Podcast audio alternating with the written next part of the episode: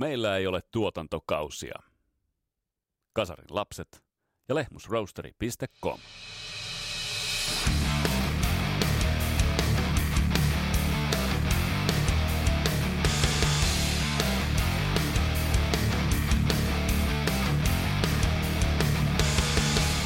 Mitä teet silloin, kun olet saavuttanut vuoren huipun? Silloin on suunta ainoastaan alaspäin. Oliko tässä tilanne, missä Led Zeppelin löysi itsensä 5 likipitään täydellisen levyn jälkeen?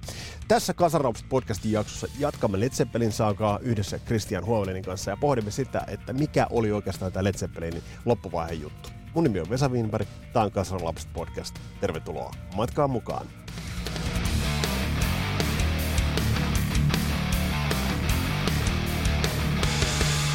Ja kyö.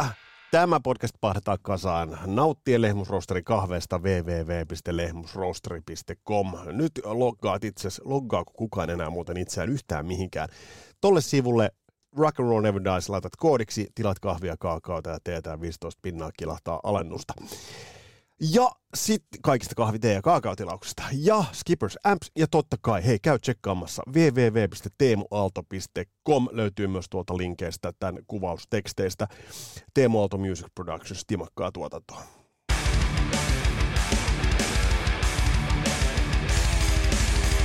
Muutamat ajankohtaiset asiat ja tulevista jaksoista.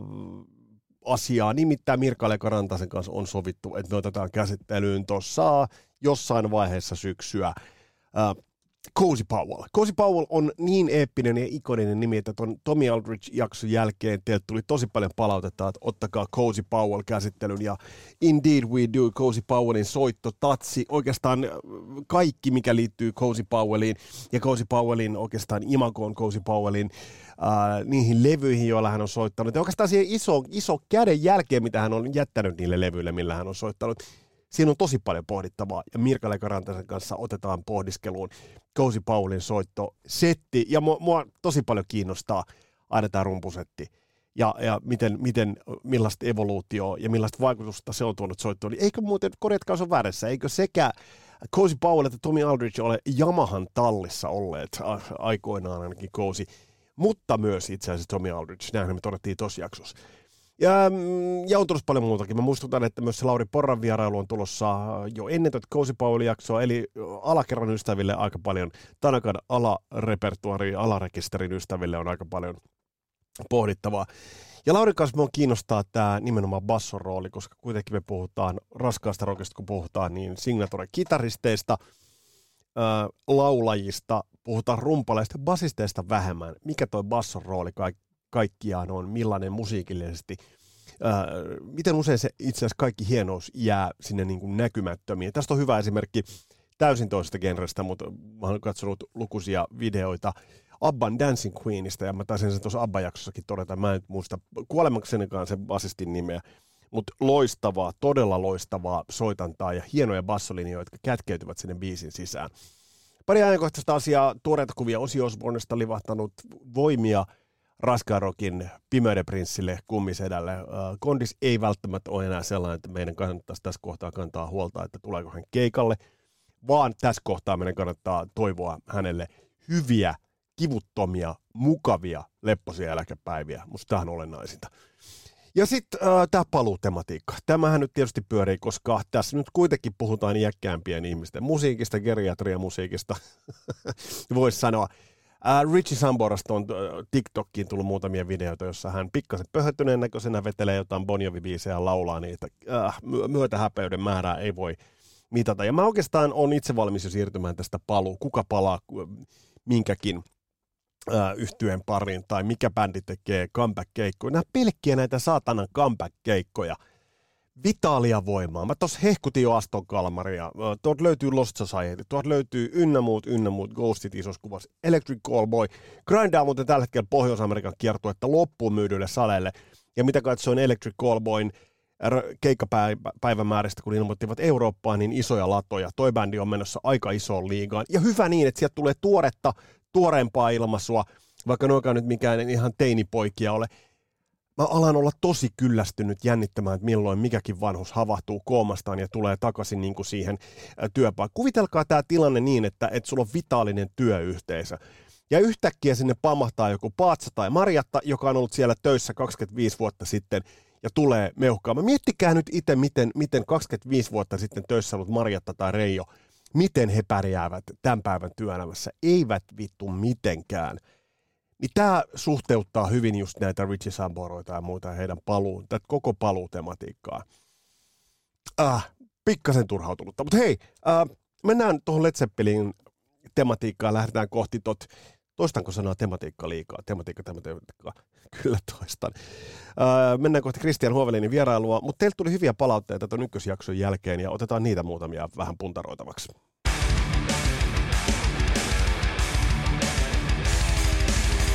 Nimittäin Who Shot Who Fight First -tematiikka, taas se sana tuli esiin nimittäin tuon ykkösjakson osalta. Tässä nyt puhuttiin siitä, että kuka tai mikä bändi loi sen ensimmäisen heavy metal tai raskaan rockin albumin. Tiedetäänkö silloin, kun vuosikymmen vaihtuu, että joku seuraava ajanjakso automaattisesti alkaa? Onko yksi levy, joka julkaistaan siinä vaiheessa, kun se tehdään, tiedetäänkö, että se aloittaa nyt uuden genren? No ei varmasti tiedetä. Mutta Jussi Jaakkosen laittaa hyvin, että tuossa sivuttiin vähän sitä tosiasiaa, että Black Sabbathin debyytti tuli 70, ja kyllähän se on ensimmäinen metallialbumi. Led Zeppelin, Deep Purplen 60-luvun levyt eivät ole sen enempää metallia kuin Cream, Steppenwolf, Who tai Jimi Hendrix, mutta hevin historiaa 60-luvulla ajateltaessa tuntuu omassa tietämyksessä olevan vakavia aukkoja. Ja sitten Jussi pohtii sitä, että oliko Beatlesin Helter Skelter, parodioiko se metallia, joka antoi viitteitä jostain. Ja tästä tuli hyvä, ja sitten jatkaa vielä toinen King Crimsonin debyytti, joka selvästi ammentaa jostain sellaisesta raskaan musiikin lähteestä, jota ei vielä tuossa vaiheessa pitäisi olla. Vai onko Englannissa ollut metalliskadia jo 60-luvulla, mutta se on ollut hyvin UG, mahdollisesti livepainotteinen siihen asti, kunnes Black Sabbath on päässyt levyttämään. Pete Askola, tuore syntymäpäiväsänkari, jos on muuten hereillä, niin laitapa tuosta kommenttia. Ja tästä on erittäin hyvää keskustelua. Reckless Love-kitaristi Mainio, kitaraveikkoinen Pepe, laittaa, että ei ollut parodiaa, siis Helter Skelter, ei ollut mitä parodioida. Ja tuossa on oikeastaan hyvä pointti. Helter Skelter oli pähkähullu suunnannäyttäjä. Ja sitten Pepe jatkaa, että Beatlesin vaikutus moderniin populaarimusiikkiin on loputon. Ne lonkerot ulottuu myös heavy-diggareiden luureihin. Ja tämä pitää täsmälleen paikkansa. Tietoisesti mä en ole uittanut Beatlesia sylttytehdas-kategoriaan, koska Beatles on siihen aivan liian iso. Beatles on sitä hiekkaa, josta tehtiin ne tiilet, josta muurattiin se sylttytehdas. Tämä on vaan faktisesti näin. Ja sitten muuten Janne Mukkala laittaa hyvin tällaisen kuvitellun dialogin. Osi sanoo, kysy jätkeltä, kuulitteko kuinka jumalattoman raskas, tämä kuviteltu ainoastaan ole, kuinka jumalattoman raskas se Zeppelin levy oli. Sony aiemmin vastasi silmiä räpäyttämättä, että meidän levystä tulee vielä raskaampi. Tai jotenkin näin asia kuvataan Osin kirjassa. Aiemmin näkemys oli raskaampi kuin Pagein. Ja täällä on muutakin kommentointia, kun oli vähän puhetta siitä, että millaisia ajatuksia Led Zeppelin herättää. Teemu Kuosmanen laittaa, että Led Zeppelin on bändi, jota en koskaan ole ymmärtänyt. Stairway to Heaven ja Rock and Roll ja Black Dog tietenkin kuuluu tuntea, niistä täytyy tykätä. Tämä on ihan totta. Mutta Led Zeppelin on näistä vanhoista legendoista ainoa, jota vaan en ole kyennyt kuuntelemaan, varmaan siksi, että oman korvaan se on näistä aikalaistaan eniten bluesi perustuu junnaamiseen ja jamitteluun. Tämä on ihan totta. Mulla on pitkälti vähän samaa, vaikka mä koen päässeeni bändiin kyllä sisälle, mutta työtä se aiheutti. Juha Beck laittaa, että itselle ei ole hirveästi iskenyt koskaan. Ehkä johtuu siitä, että kauheasti tuotantoonsa kuunnellutkaan. No se varmasti edesauttaa siihen. Elämänkertakirjan hommasin ja tuoreeltaan siinä mielenkiintoista tarinaa, kyllä. Ja tämä jakaa mielipiteitä. Ja tässä muun muassa Sami Tummanuotti laittaa, että melkein sellainen best of meininki tippuu itselle tältä bändiltä. Jotkut bändit vaan on tuollaisia. Tämän kanssa kannattaa ihan olla sinut. Ja sitten Kari Kilkasti, jota myös kuullaan tässä jaksossa, tummanuottimies, niin ikään Brother in Metal, Sami, voin järjestää koulutuksen. En tiedä, onkaan tuo koulutus menossa. Ja Kari Kilkasti jatkaa myös 70-luvun Metallica. Musta siinä on hyvä kommentti.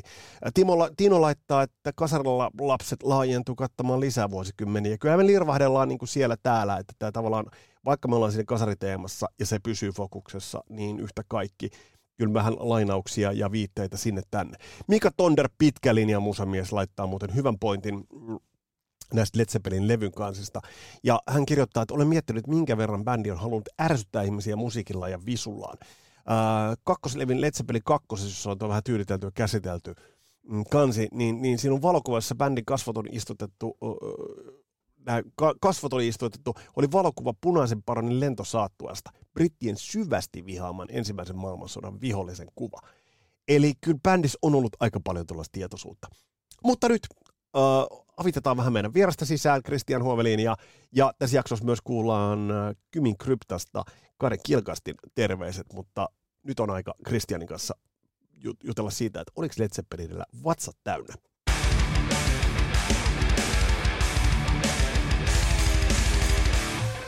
No siis, niin kyllä, kylläinen.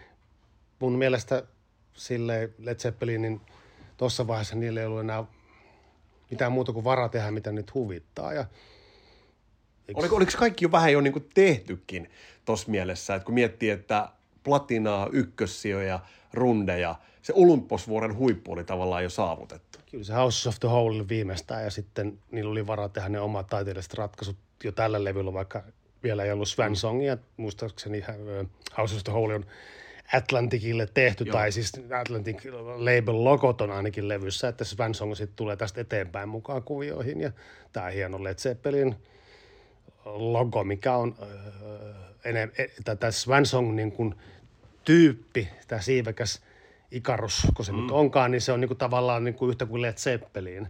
Itselleni on muun muassa semmoinen pinssi tai jossa tuolla Rotsissa vielä roikkuu, niin se jotenkin, niillä oli varaa tehdä vielä enemmän niitä niin kuin omia taiteellisia ratkaisuja tai olla tekemättä, että nythän tässä oli pitkä väli seuraava studioalbumi, mutta eikö me puhuta myöskin songmeistysseimistä, koska sehän on tässä välissä käsittääkseni aika tämä laulu jää pystyy elokuva, niin legendaarinen suomennos. Niin, muna jää pystyy. Niin, mutta siis oikeasti se ei niinku, siihen aikaan sekin oli ennen kuulumatonta. Niin kun nyt Beatles oli varmasti tehnyt niin kun niitä elokuvia itsestään ja niitä leffoja ja joitakin yritelmiä, mutta niin kun muillakin bändeillä, rollareillakin ja näin, että mutta Zeppelin meni siinäkin täysin omille sfääreille, että hän yritti tehdä sellainen elokuvallisen elokuvan. Siis paljon ennen Pink Floydin The Wallia.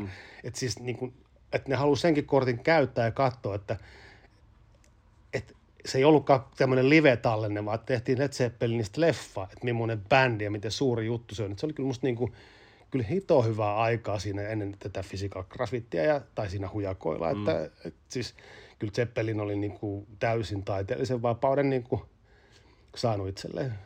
Hei, kerrotaan sen verran, että itse asiassa, kuten varmasti tarkkakorvaisemmat kuulee soundeista, niin me ollaan samassa tilassa. Ja kiitos Kristian, että olet kutsunut Kasarilapset podcastin pyhimmästä pyhimpään. Ja mä voin nyt kertoa, mä oon nähnyt monennäköisiä levykokoelmia, mutta tällaista levykokoelmaa mä en ole vittu nähnyt koskaan. Nyt ollaan varmasti niin kuin sun pyhimmästä pyhimmässä. No kyllä, tietysti, eikä tänne saa aina tulla kaverit kylään. Ja tää oli musta ihan, mä odotinkin itse asiassa, että me voitaisiin tehdä täällä meillä tää homma. Tosin tähän tuli kaikkien vahinkojen ja sattumien kautta, että ei siis, ei tää niinku semmoinen paikka, minne saisi tulla käymään. Mutta tietysti, ja tälle, tää on jotenkin semmoinen niin kuin koti on aina kaikille ihmisille pyhää tietyllä tavalla, että sinne pääsee tai sinne ei pääse tulee, että mutta siis mä oon ollut aina sellainen niin kuin vähän siinä mielessä mustalainen ja karjalainen, että mä en ole kokenut niin kuin edes silloin aikoinaan semmoisen niin mitenkään ahdistavana, että ihmiset tulee mun luo kylään ja me siellä ihmetellään ja hypistellään levyjä ja puhutaan hyvistä bändeistä, hyvästä musasta ja tälleen, että tää on niin kuin, tää oli ihan tosi hienoa, että sä Vesa oot täällä meille ja näet nyt, mikä täällä on tää meininki, että tämmönen mä oon. Meininki on todella, todella hyvä.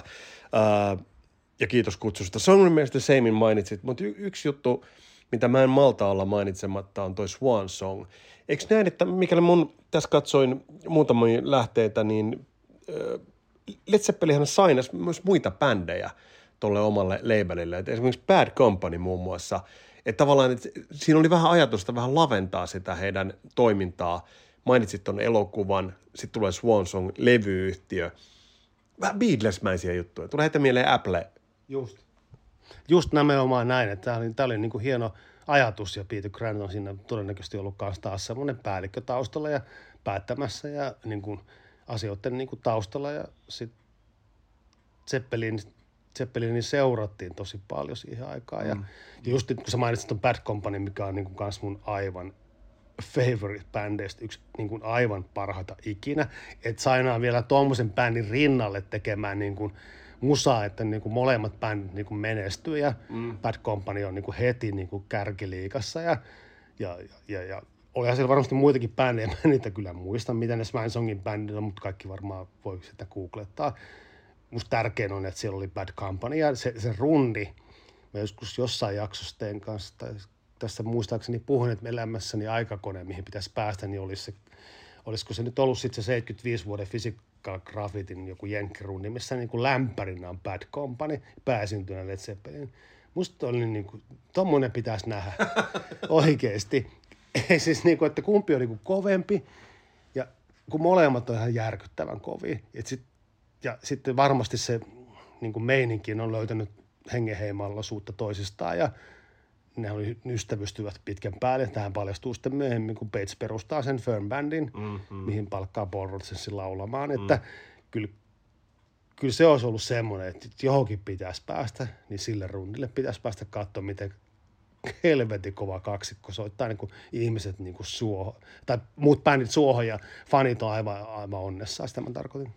Nyt kun sanoit tuonne rundin, minne se aikakone ottaisin, niin mä ottaisin todennäköisesti aikakoneen, jos nyt just kysytään, niin Van Halenin Fair Warning -kiertueelle, koska silloin mun mielestä niin Van Halenin se oli vielä jotain sitä alkuaikojen viattomuutta ja sitä. Mutta laittakaa muuten kommentteja, että minkä rundin haluan sitten nähdä. Mutta mennään tuohon Physical Graffitiin. Tuplalevy. Oma levyyhtiö. Ja jotenkin tuntuu, että siinä vaiheessa, kun bändi saa taiteellista vapautta, niin totta kai kaikki kortit katsotaan ja kivet käännetään. Mutta mitä sä sanot tuosta Physical Graffitista? Otetaan nyt ensiksi. Sä hypistelet ihan vinyyli. Kerro hei tuosta vinyylistä. Tuo on aika ainutlaatuinen kappale ensinnäkin. Ja kyllä joo, mulla on semmoinen mun ystävä, mikä kuoli aikoinaan, hän oli niinku todellakin fanaattinen levyjen keräilijä. Hän oli niinku myöskin sellainen, että levyjä pitää käsitellä niinku silkkihansikkaan ihan käytännössä. Että hänellä oli semmoiset puuvillahanskat aina, kun hän otti levyt. Totta on pakko arvostaa. Totta on muuten jotenkin pakko arvostaa. Että silloin kun sä otat meidän levyhyllylle, niin sä laitat puuvillahansikkaat käteen. Joo, ja sitten niinku, että ne putsataan niinku, ja sitten varmistetaan, että se levy on kanssa käynyt jonkun pesurin kautta ja silleen, että sitä ei kukaan ylimääräinen. Niinku ei ole mitään asiaa ulkopuolisen niihin levyhyllyihin ja niitä ei lainata kellekään. Ja Lainaat sä muuten vinyyleitä? No kyllä, mä nyt lainaisin, jos joku haluaisi lainata, mutta ei ole kukaan halua lainata enää. Kyllä mä lainaan, jos mä tiedän, että mä tuotan siihen tyyppiin. Ja ennen vanhaakin lainasin ja tälleen. Mutta sitten jos heti se tuli takaisin joku helvetin naarmunen tai rikkinäinen levy, se loppui siihen se suhde. Mutta tää on aika huikeassa kunnossa. Ja onko niin, että tää on siis alkuperäiskappale? Ja nyt puhutaan siis vuodesta 1975. 75, joo. Tää on niin hyvässä mintissä, että mä en taju, että ymmärrän, kun mun edes mennyt ystävähän kuoli tuossa 10 vuotta sitten jo syöpää, ja nämä levyt on häneltä peräisin osa näistä mun Zeppelin levyistä, että siis tää on jotain ihan niin kunnioitettavaa kunnioittamista tätä formaattia kohtaan, että en mä niinku ymmärrä, että tällä kun kohdataan kaikkia asioita, niin varmaan maailmassa ehkä parempi paikkakin muutenkin, ja tää jotenkin kuvastaa sellaisen ihmisen niin kuin suhtautumista siihen musiikkiin, niin kuin, että sitä pitää, niin kuin, asioita pitää kunnioittaa kaikilla niin kuin mittareilla. Tuota levy kun kuuntelee, niin tuplalevy, ja kun mä oon tuota levyä kuunnellut, niin mulle valitettavasti tosta tulee vähän mieleen se, mikä niin monesti tulee tuplalevystä, kun bändi päättääkin tehdä tuplastudiolevyn, että siinä on varsinkin levyn alkupuoli on todella jäntevä, todella hyvä, mutta musta ehkä vähän kaari ja jänne löystyy loppuun kohti. Mitä sä sanot tuosta Physical Graffitista levynä? Visuaalistihan se on niin kuin nimeään mukainen, se on tosi vaikuttava, mutta musiikillisesti, niin mitä sanot levystä? No siis joo, nyt mä just otin tässä sisävihkon. Se kyllä pitää paikkansa, että niillä oli kunnianhimoa niin kuin tosi tapissaan, niillä oli varaa tehdä asioita niin kuin on. Et jos niin kuin alkuun esimerkiksi katsoo, niin loistavia, The Rover, in My Time of Dying, House of the Holy, Trampled Underfoot, Kashmir. Mulla tulee, tot kuunnellessa tuli mieleen, että kun se olisi jäänyt tohon, niin se olisi ollut todella jäntävä. Sitten hieman mun mielestä toi P-puoli, niin menee vähän menee vähän siihen jammittelun piikkiin. Mitä sanot? No joo, kyllä se kakkoslevy kieltämättä, että siis niitähän siihen aikaan julkaisi lähinnä proge-bändit, näitä tuplia, Springsteenin Riveril varmaan lukuottamatta ja joitakin muita. Nyt en osaa sanoa, mutta... No, mutta ei, siis jos ajattelee sitä albumikestoa, niin se oli lyhyempi. Että toi on ollut varmaan niin kuin siinä mielessä pioneeribändejä, mutta toi kakkospuoli, tai kakkoslevy, niin... Tää on ykköspuoli. Niin, ja kakkospuolet nyt puhutaan, mikä lähtee In the Lightista, ja sitten on Broniar, vaikka siinä on upeata Jimmy Pagein 12-kielisellä soittelua, niin... Vähän se löystyy, mutta mitä tämä kertoo bändistä? Ainakin he käyttivät taiteellisen vapauden ja Swansongin täydellisesti hyväkseen. Kyllä, ja ne halusivat tähän ehkä yhdistää sen semmoisen, että tähän tuplaan ne lukuiset 10, 100 ideat, mitkä jäi levyttämättä, niin ne koetti tehdä tästä sellaisen kunnianhimoisen Led Zeppelin saakan, missä kaikki löytäisi kaiken mahdollisen, mikä Led Zeppelin siihen mennessä oli. Mä koen tämän semmosena ja tietysti toi ihan sairaan kunnianhimoinen kalliiden kansien tekeminen ja muu, että kyllä Zeppelin halusi tehdä itsestään, taas jälleen kerran puhuttiin sitten muistaakseni aika ison numero itsestään ja kyllähän ne sai sen ja niillä irtohiteillä niin ei tätä levyä varmaan olisi myyty, mitä se oli, 16 vai 17 vai miten? Ne luvut on ihan käsittämättömiä ja siis toi on, niin kuin mä sanoin, että mikä muotos häiritsee on se, että se ensimmäinen levy tosta on niin jäntevä ja sitten se löystyy. Mutta tässä kohtaa tulee mielenkiintoinen tilanne Zeppelinillä. Bändi teki isot ulkoilmaesiintymiset muun muassa Briteissä ja muutamia vetoja taas tehdä Jenkeissäkin. Mutta sitten tuli terveyshuolia bändille ja bändi joutui skippaamaan ton rundin Pohjois-Amerikassa. Eikö bändillä ollut muutenkin ton terveyden kanssa ongelmia, erilaisia vaivoja ynnä muuta. Ja tuossa kohtaahan se jenkkirundi jouduttiin perumaan. Kyllä, silloin, ja sitten siellä oli huumeongelmia ja alkoholiongelmia. Lähinnä Bonhamilla oli suuri alkoholiongelma, Batesillä heroiiniriippuvuus. Ilmeisesti Plant ja John Paul Jones ei ollut varmaan Pekkaa pahempia, mutta se oli mun mielestä sitäkin, että Plantilla siinä jossain vaiheessa ennen oli se traaginen onnettomuus, missä sen 5-vuotias poika kuoli. Joo. Ja mitäs muuta, että ne oli se auto-onnettomuus Kreikassa ja sellaisia, niin varmasti niitä terveysongelmia me oli siihen aikaan, kun mä oon lukenut niin Sabatin ja Purple ja näidenkin kohdalla niitä rundia, että siellä oli vaikka milloin mitäkin hepatiittia, kiltatautia ja milloin mitäkin sukupuolitaudeista lähtien, niin siis, että kun oli niin varomattomia ja sitten just että se sellainen, niin kun se kaman käyttö ja huumeiden käyttö yhdistettynä alkoholin käyttöön ja siihen kiertueeseen epäterveelliset elämäntavat. Ei sitä sen ikäisten jätkien kroppa kestänyt tai pää ei kestänyt, jos ei mikään muu. Niin ja ei se, siis silloin elettiin toisenlaista aikaa vaan yksinkertaisesti. Mutta huikea, jos me puhuttiin näistä luvuista, niin tohon mennessä, mikäli paritkin lähteet pitää paikkansa, tohon mennessä Led Zeppelin oli levymyynnissä lyönyt kaikki bändit, jopa Rolling Stonesin laudalta. Eli tavallaan se bändin suosiohan oli huikea tuossa mielessä. Mitä ton jälkeen, jos ajatellaan tuota Physical Graffitia, niin Presence-levy, niin sehän on paluu vähän jäntevämpään formaattiin ja ehkä vähän pikkasen suoraviivaisempi, mutta jälleen, kun tässä näitä sun levykokoelmaa katsotaan, niin jälleen tyylikäs kansi, mutta aika tommoinen anonyymi kansi, että siinä ei niinku paljon mitään itse asiassa edes lue. Mutta tästä levystä niin... Miten tämä on vähän jäntevämpi levy kuin on itse asiassa edeltäjänsä? Kyllä joo, mutta toisaalta niin jo tuossa Hypnosisi hieno kansi. Joo. Tai siis jälleen kerran on Tom Stuggersonin Hypnosis niin vastaava. Ja nyt näitä on hieno hiplata, kun täällä on tämä tämmöinen... Tuommoinen koropaino. Koropaino ja silleen, se näkyy sillä hämyisesti kuitenkin, että siinä lukee Led Zeppelin Presence. Siinä nyt ehkä mun mielestä... Niin kuin jälkikäteen tässä viimeistä kertaa mennään niin kuin sen Zeppelin formaatin kanssa, missä sitten, jos nyt Zeppelin olisi jatkanut ja olisi ollut olemassa 80-luvulla, niin kyllä se ei ole säilynyt tällaisena bändinä, niin kuin vaikka nyt 5 ekaa levyä tai Physical Graffitin parhaat hetket. Tässä alkoi pikkuhiljaa jo tulee ne, mun mielestä ne on kehitys tietenkin. Mutta siis myöskin se, että sieltä tulee niin kuin kaikkien niiden vaikeuksien jälkeen, niin Plantkin pystyy niin kuin tulemaan mukaan tekemään levyä aika nopeasti itse asiassa, ottaen huomioon, että siitä on ne kaikki nämä tragediat ja sitten se, tämä tulee seuraavana vuonna ulos niin kuin versus Physical Graffiti. Ja tässä on ihan hieno, tämä on niin kuin hyvä, mutta jäänyt mulle.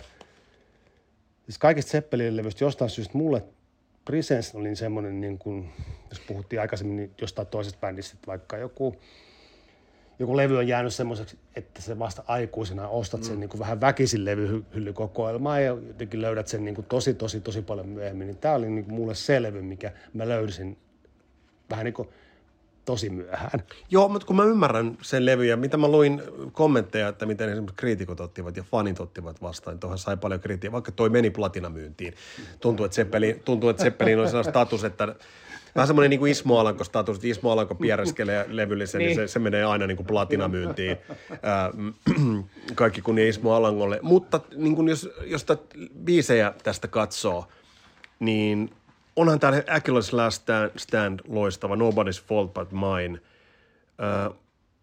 Mutta silti, siihen se mun mielestä niin kuin vähän jää.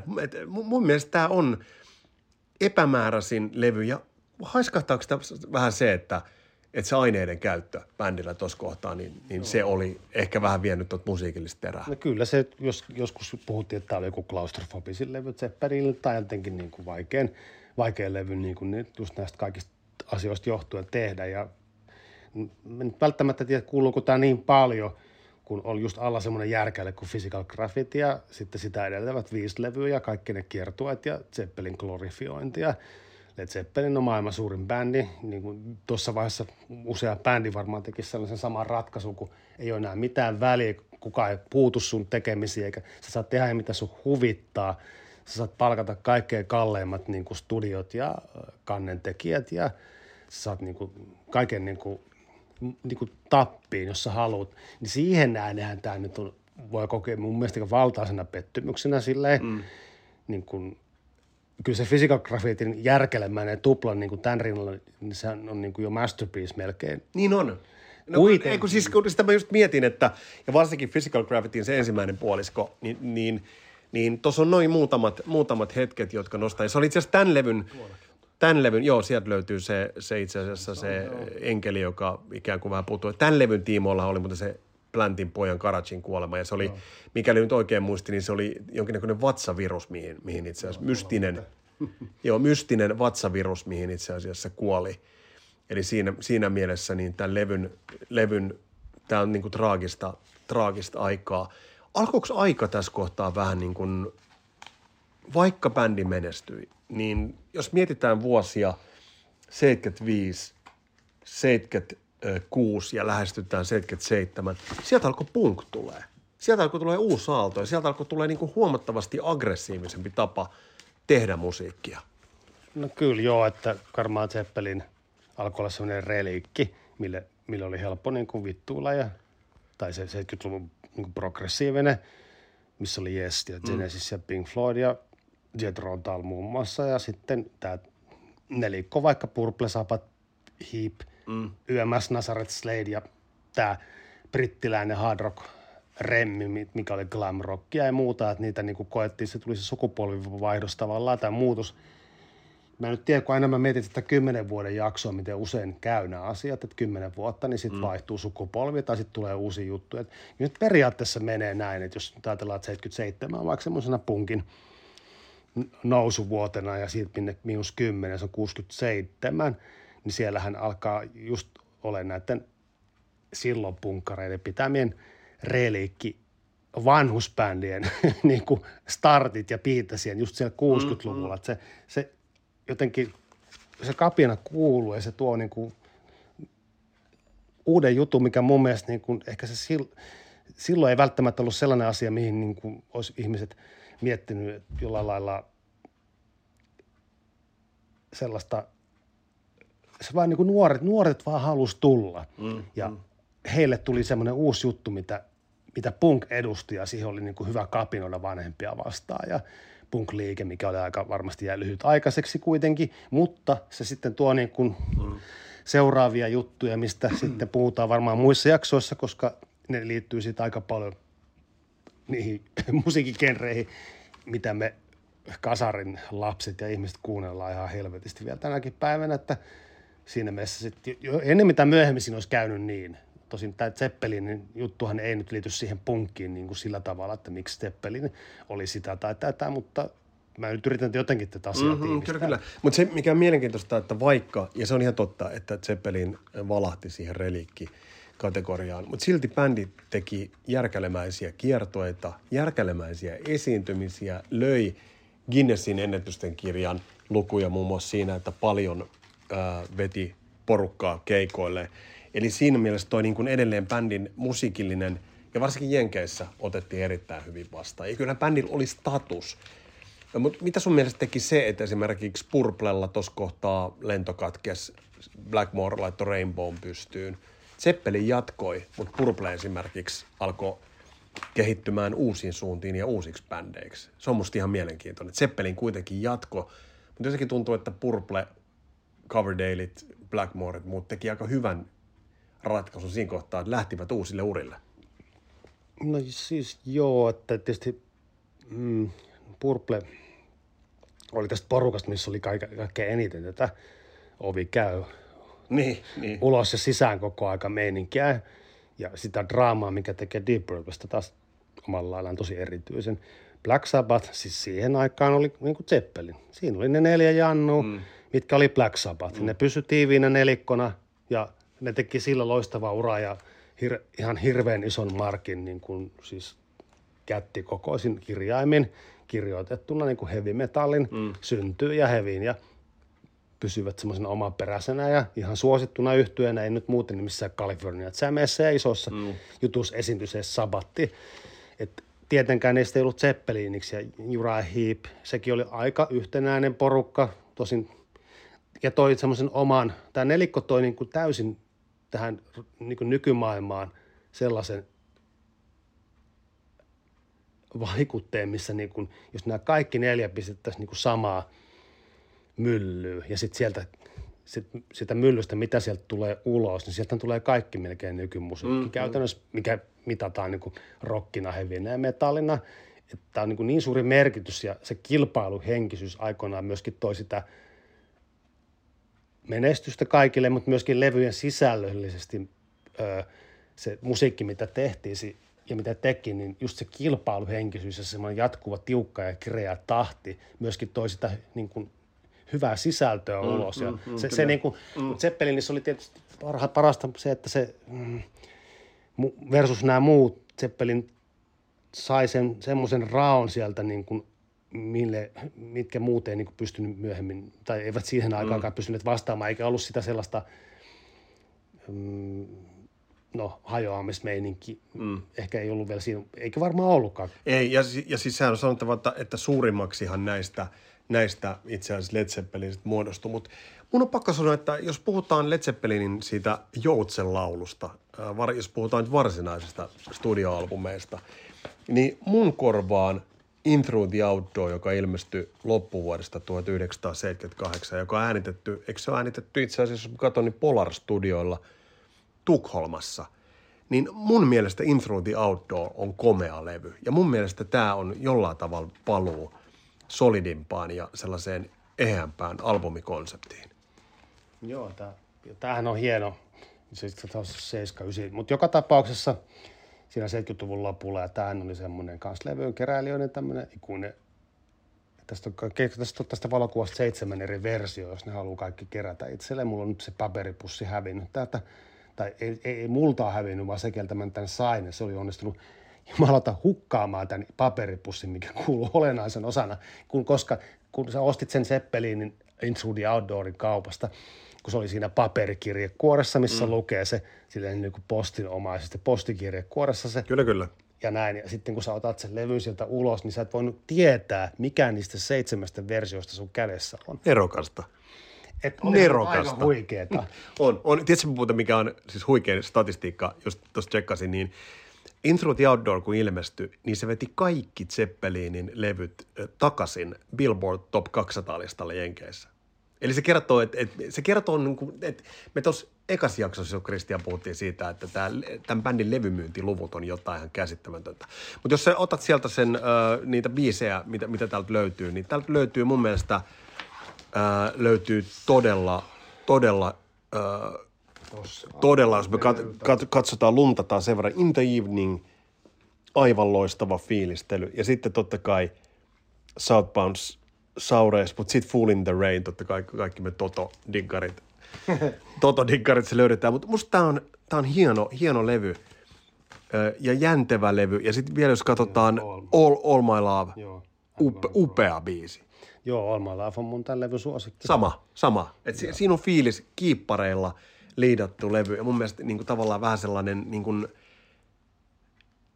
ehkä vähän tulee hyvästien sanomisen fiilis, vaikka tota tehdessä hän ei tiedetty, että se jää viimeiseksi varsinaiseksi studiolevyksi. Kyllä ne nyt vähän niin kuin ajahenkeä kuitenkin silleen vähän menivät, että kyllä ne pop-vaikutteet, siellä on New Wave pop-ilmiökin myöskin, eikä punk, että New Wavehan tarkoittaa niin kuin Briteissä montaa muutakin asiaa kuin punkkia, kun mä mietin tällaista synamusaa ja vaikka Talking Headsia esimerkiksi ja Police, mitkä on suuria vaikuttajia brittiläisessä popmusiikissa, Blondie. Että siis Zeppelin kyllä varmaan jättänyt seuraamatta niitä aikalaistensa niin kuin tekemisiä, että mä jotenkin kyllä näkisin, että olisi kiva tietää, siis Koda ei voi laskea, kun se on postumialbumi, niin kuin seuraavaksi Zeppelin levyksi, että olisi ollut kyllä olisivat vaikka jonkun lainerumpalin kanssa vaan tehneet ne mahdolliset, jos niitä kappaleita niin, oli jemmassa jossain, niin olisivat vaan äänittäneet ne ihan kiltisti ja julkaisseet sitten vaikka toisen rumpalin kanssa. Että millainen se olisi ollut tämä jatkumo tämän Intro the Outdoorin jälkeen. Koska tämä oli nousujohteinen tavallaan mun niin kuin nostatus. Hei, kuunnellaanpa, Kristian, avataan ovi tässä kohtaa Kymin kryptaan ja kuunnellaan, mitä Kari Kilkast sanoo tässä kohtaa meille terveiset liittyen Led Zeppelinin loppuvaiheeseen. Sitten pääset kommentoimaan.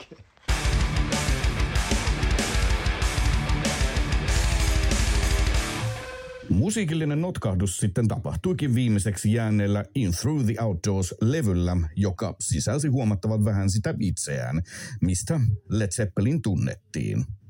Vuonna 1979 ei riittänyt sisäiset myllerrykset, vaan musiikkimaailmakin oli muuttumassa.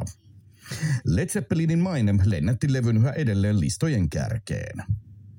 Ilmalaiva Hindenburgin tavoin Led Zeppelin lysähti maihin rumpali John Bonhamin poismenon kautta syyskuussa 1980. Täten voidaan sanoa, että Led Zeppelin pelasti lopetuksen myötä oman nahkansa, muistuttaen vanhasta sanonnasta: kuolema tekee taiteilijan.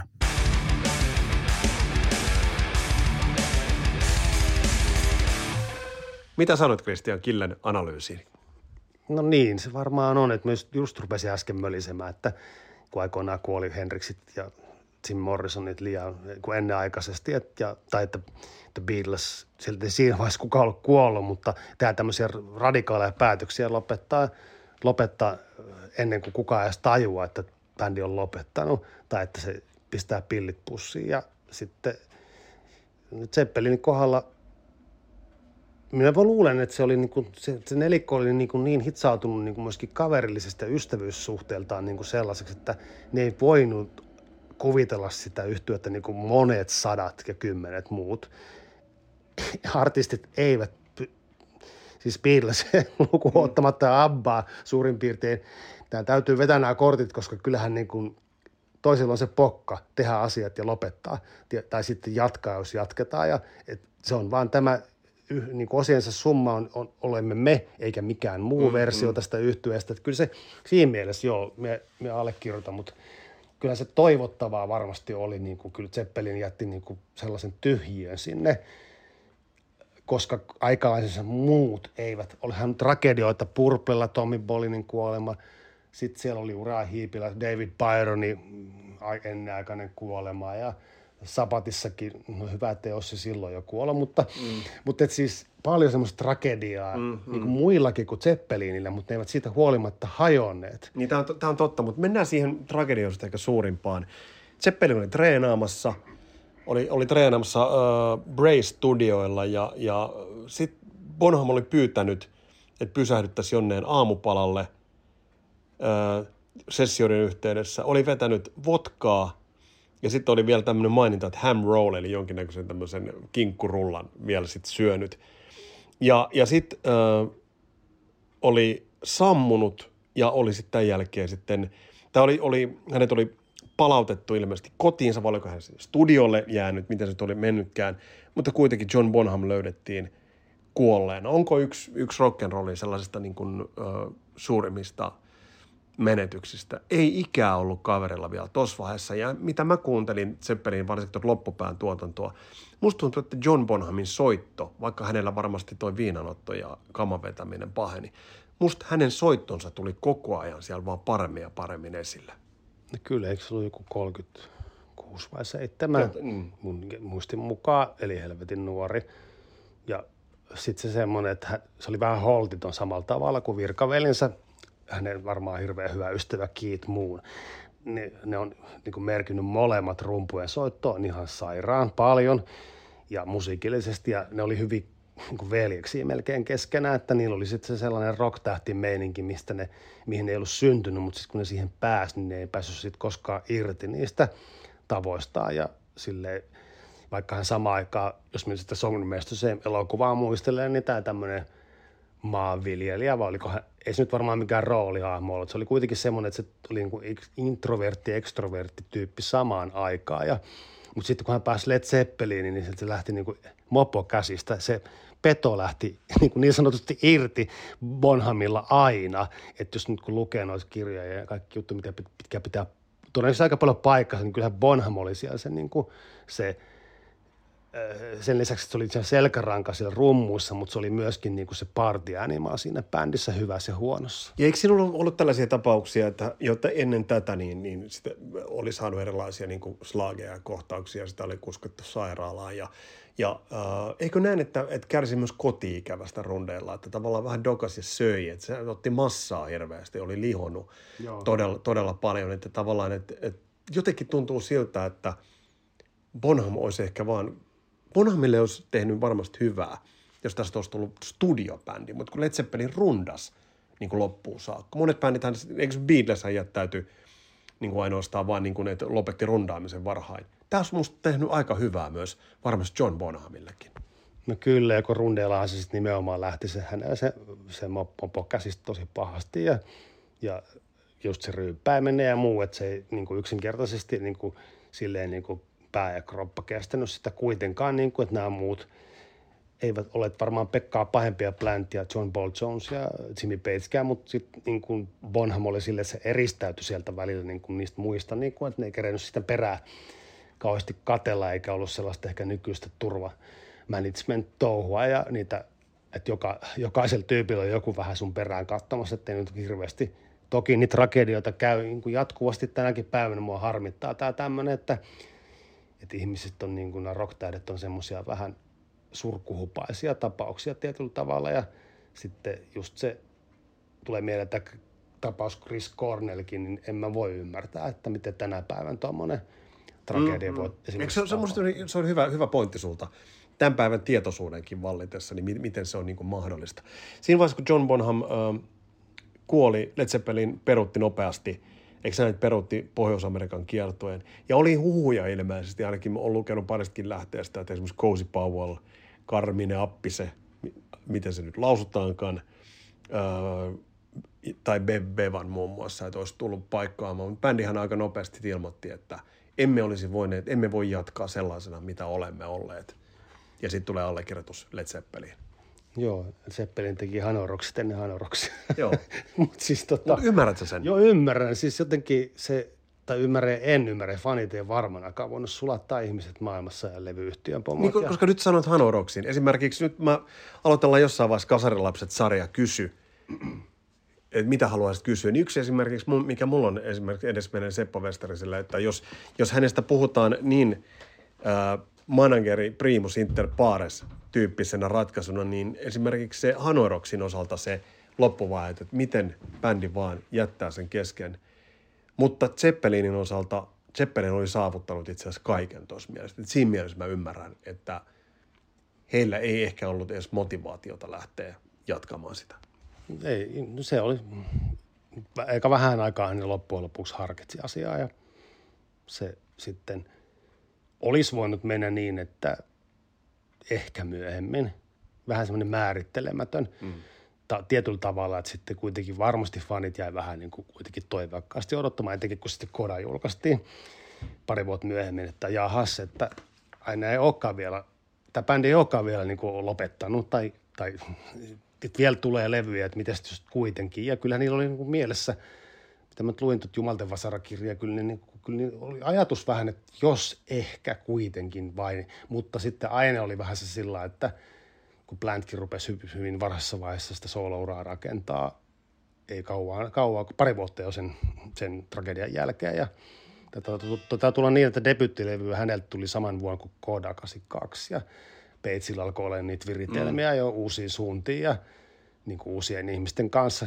kun hän sitten perustaa sen Firmin ja ne, muun muassa ja tälleen, että ja rupeaa niin kuin sitä omaa tavallaan Zeppelin materiaalia niin kuin vähän työstämään niin kuin uusille CD-markkinoille, mikä CD-hän silloin alkoi niin kuin tulee uutena formaattina, että Pages tuli tämmöinen hyvä tuottaja myöskin samaan aikaan, ja John Paul Jones lahjakkaana multi-instrumentalista ja tuottajana myöskin niin kuin tyytyy siihen, että kun niillä oli niin hyvin raha-asiat kunnossa, että se ei ollut taloudellisesta syystä missään tapauksessa se juttu, minkä takia se olisi ollut pakko niin kuin vääntää ja ottaa siihen uusi rumpali, niitä tarjokkaita varmaan vieläkin olisi, mutta se jotenkin mä ajattelin, että se oli suora selkäinen ja rohkea päätös. Ja... Joo, se on ihan samaa mieltä. Mitä tästä Kodasta, 82 ilmestynyt levy, mitä tästä pitäisi tietää?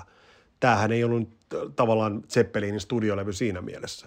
No ei, mutta siellä on hienoja, ne kuitenkin niillä oli, ne halusi julkaista vielä kerran, niin kuin mä ajattelin, että tämmöisenä tämä Koda on tribuutti John Bonhamille ja ehdottomasti, ja siinä ne biisit, mitkä on sieltä 60-luvun lopulta, melkein sinne 70-luvun loppuun, siinä on 8 biisiä, on niin kuin ennen vanhaa, kun joku julkaisi vaikka Singles, Ace and B's tyyppisiä levyjä, niin Koda on niin kuin vähän sama asia, mutta se on minusta täysverinen studiolevy siitä huolimatta, vaikka se on kokoelma vanhoja hienoja kappaleita, sitten siellä on se hieno rumpusoolobiisi, mitkä oli, siis sitä mä en muista ketään muuta bändiä, kuka olisi tehnyt 2 rumpusoolobiisiä levyille kuin Led Zeppelin. Sekin on musta hienoa, että niillä oli tommosia niinku rohkeita päätöksiä, mitä ne pystyi tekemään. Zeppelinissä oli niinku todella hienoa tämmöinen, että ne uskaltaa...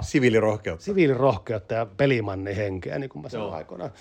Mutta hei, Zeppelin hajos, musiikkievoluutio jatkui.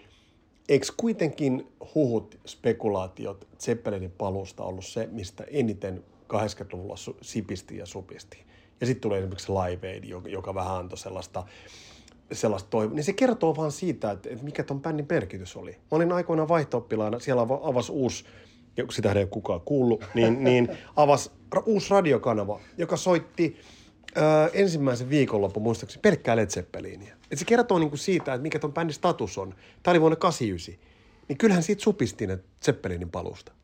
Kyllä, aina. Sitä varmaan odotettiin yhtä paljon kuin jotain Jeesuksen toista tulemista. No liikin pitää. Beatlesin comebackia. Että tosin se Beatlesin comeback kyllä sitten hyytyi pari vuotta aikaisemmin John Lennonin ikävään niin kuin murhaa New Yorkissa, mutta en tiedä. Kyllähän Beatlesinkin kohdalla, tässä on kiva varmaan joskus myöhemmin spekuloida Beatlesista, mutta on niilläkin varmaan ollut hetkensä, että pitäisikö kuitenkin, kun tämä niin hyvin synkkaa meillä neljällä, mutta ei sitten. Pidetään vaan tämä selkäranka ja that's it. Niin Zeppelinissä oli vähän samaa ja niin kuin Abbassa, niin, että niin, on niin. Vain ne tyypit ja sitten sitä ei tehdä kenenkään muiden kanssa ja piste. Se on jotenkin, mutta voidaan antaa mahdollisuus, että jos joskus sitten, niin katsotaan, että mitä tulee. Että nyt tietysti nämä harvat livekeikat, mitä Zeppelin on mun laskujen mukaan tehnyt hajoamisen jälkeen 3 ja yksi on niin kuin yksityistilaisuus ja mitä sitten se 2007. Niin, mutta oliko se nyt on nimeltä? Mutta oliko sekin, kun silloin kun he sen tekivät, niin nyt kun mä jälkeenpäin mietin, niin mua itse asiassa jollain tavalla, mä seuraan sua sinne sun levyhyllylle itse asiassa, niin mua jollain tavalla vähän harmittaa, että he menivät tämän tekemään, vaikka tämä on taiteellisesti ihan napakymppi. Mutta jollain tavalla se Zeppelinin suuruus on just nimenomaan siinä, että se on niin ainutlaatuisesti vaan se nelikko. Oliko, mitä sä Celebration Day paluuta mietit, että pilasko se jotain siitä Legacysta? No ei, eikö tämä ollut sille Aktun Ertungille tehty. Oli, mutta siis ymmärrät sä ajatuksen, että kun tavallaan se Zeppelin ainutlaatuisuus on just siinä John Paul Jones, John Bonham, Jimmy Page, Robert Plant. Vaikka toi on ihan briljantti veto. Siellä on se kiva ollut paikalla. Tämä on törkeä hyvä ja siis kyllähän tässä niin kuin haluttiin palkita ne. Tässä oli jokulainen niin kuin lippuarvonta, lottosysteemi, oliko näin, että aina on tämmöisiä niin kuin legendoja, että jotkut puhuu, että 1 000 000 vai 2 000 000 ihmistä tänne keikalle halusi, ja sitten se muutama 10 000 saivat tämän lipun sen lottoarvonnan jälkeen, ketkä pääsivät tänne katsoa tämän keikan, ja silleen, että mustassa pörssissä puhuttiin 1 000 eurojen vai mitenkä kalliiden lippujen myyntihinnoista, että tänne oli niin kuin ihmisten pakko päästä, ja Zeppelin oli bändinä itsekin tosi ristariitaisessa tunnelmissa oli monta vuotta ennen kuin ne pääsisi koskaan niin kuin,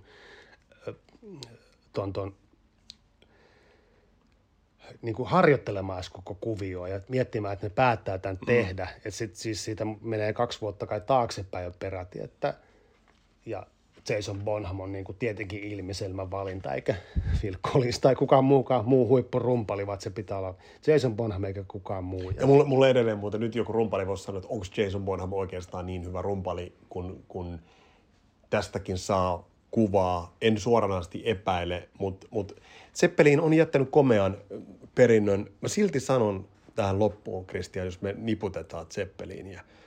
Johtuen siitä kaikesta mystiikasta. Johtuen siitä, että se on ne 4 soittajaa. Onko Led Zeppelin rockhistorian suurin bändi? Kyllä se, no etenkin rock. Kyllä, tämä on niinku hitolla, niin kun tässä on taas nämä tämmöiset. Niin sä tiedät nämä mun kysymykset, mutta mä heittäydyn tätä pohtimaan sun kanssa nyt ihan yhtä lailla. Koska mä olisin itse asiassa taipuvainen sanomaan, että on. Myynti, kulttuurinen merkitys, ura, jäljittelemättömyys. Ja silti, että sitä on yritetty jäljitellä niin paljon. On se monipuolisuudessa. Beatles tietyllä tavalla varmaan se ykköspaikan pitäisi jostain muista syistä. Se on niin kuin Zeppelinin kohdalla. Henkilökohtaisesti menee kyllä mullakin edelle kuitenkin. No, mutta tämä on Kasarilaps podcast. Me voidaan sanoa, että se on. Se on rockhistorian suurin bändi. Se on suurin bändi ja se on kaikkein monipuolisin ja silleen innovatiivisin ja myöskin vaikuttaa. On niin kuin lonkeroina, jos miettii mustekalaa vaikka, niin niitä vähintään löytyy niin kuin 8 ilmasuuntaa. Jos jollain muulla bändillä löytyy vain 2 tai 4 tai 1, että Zeppelin pystyy niin kuin niputtaa siihen lyhyeen reiluun noin 10 vuoteen. Kaiken, mitä rockmusiikista täytyy niin kuin tietää ja osata ja tehdä ja niin kuin siinä oli jotain mitä meidän. Se on vieläkin mystistä. Sitten, jos sitä on jännä Zeppelinia, kun kuuntelee aikuisenakin, niin siinä on tietyllä tavalla sitä sellaista vaarantuntua edelleenkin siinä musiikissa, mitä on harvassa sen ajan bändeissä enää. Ja sitä ymmärrystä siihen, että niillä oli niin paljon semmoinen, sen kemian lisäksi semmoinen hyvä visio tehdä musiikkia ja asioita eteenpäin täysin omilla ehdoillaan välittämättä, mitä muut ajattelee, mutta samaan aikaan he halusivat olla kuitenkin maailman suurin yhtye, että heidän musiikki elää vielä vuosisatoja eteenpäin. Näin totesi Kristian Huovinen, ja olemme saaneet paketoitua bändin Led Zeppelin. Mitä piilmaan pikkuaisille tapahtuu? Seuraavassa jaksossa siitä kuullaan tarkemmin. Meillä on syntytehtaita paljon työn alla. 5 kysymystä sarja vierailu Lauri Porralta muun muassa. Meillä on muutakin vieraita sovittu, kunhan vaan saadaan aikataulun natsaamaan Juha Björninen. Primus Inter Pares -kitaristi Karhulasta otetaan jutulle ja meillä on tullut Mirka Lekarantasta, et cetera, et cetera. Pekka Haran kanssa tehdään toinen jakso, puhutaan isommin 80-luvun visuaalisuudesta. Eli kyllähän tässä nyt on herran jumala kaikenlaista. Skippers Amps, Teemalta Music Productions ja Lehmus Roasteri. Te tiedätte nämä. Tämä on Kasarilaps podcast. Mun nimi on Vesa Vimpari. Palataan astialle. Moro!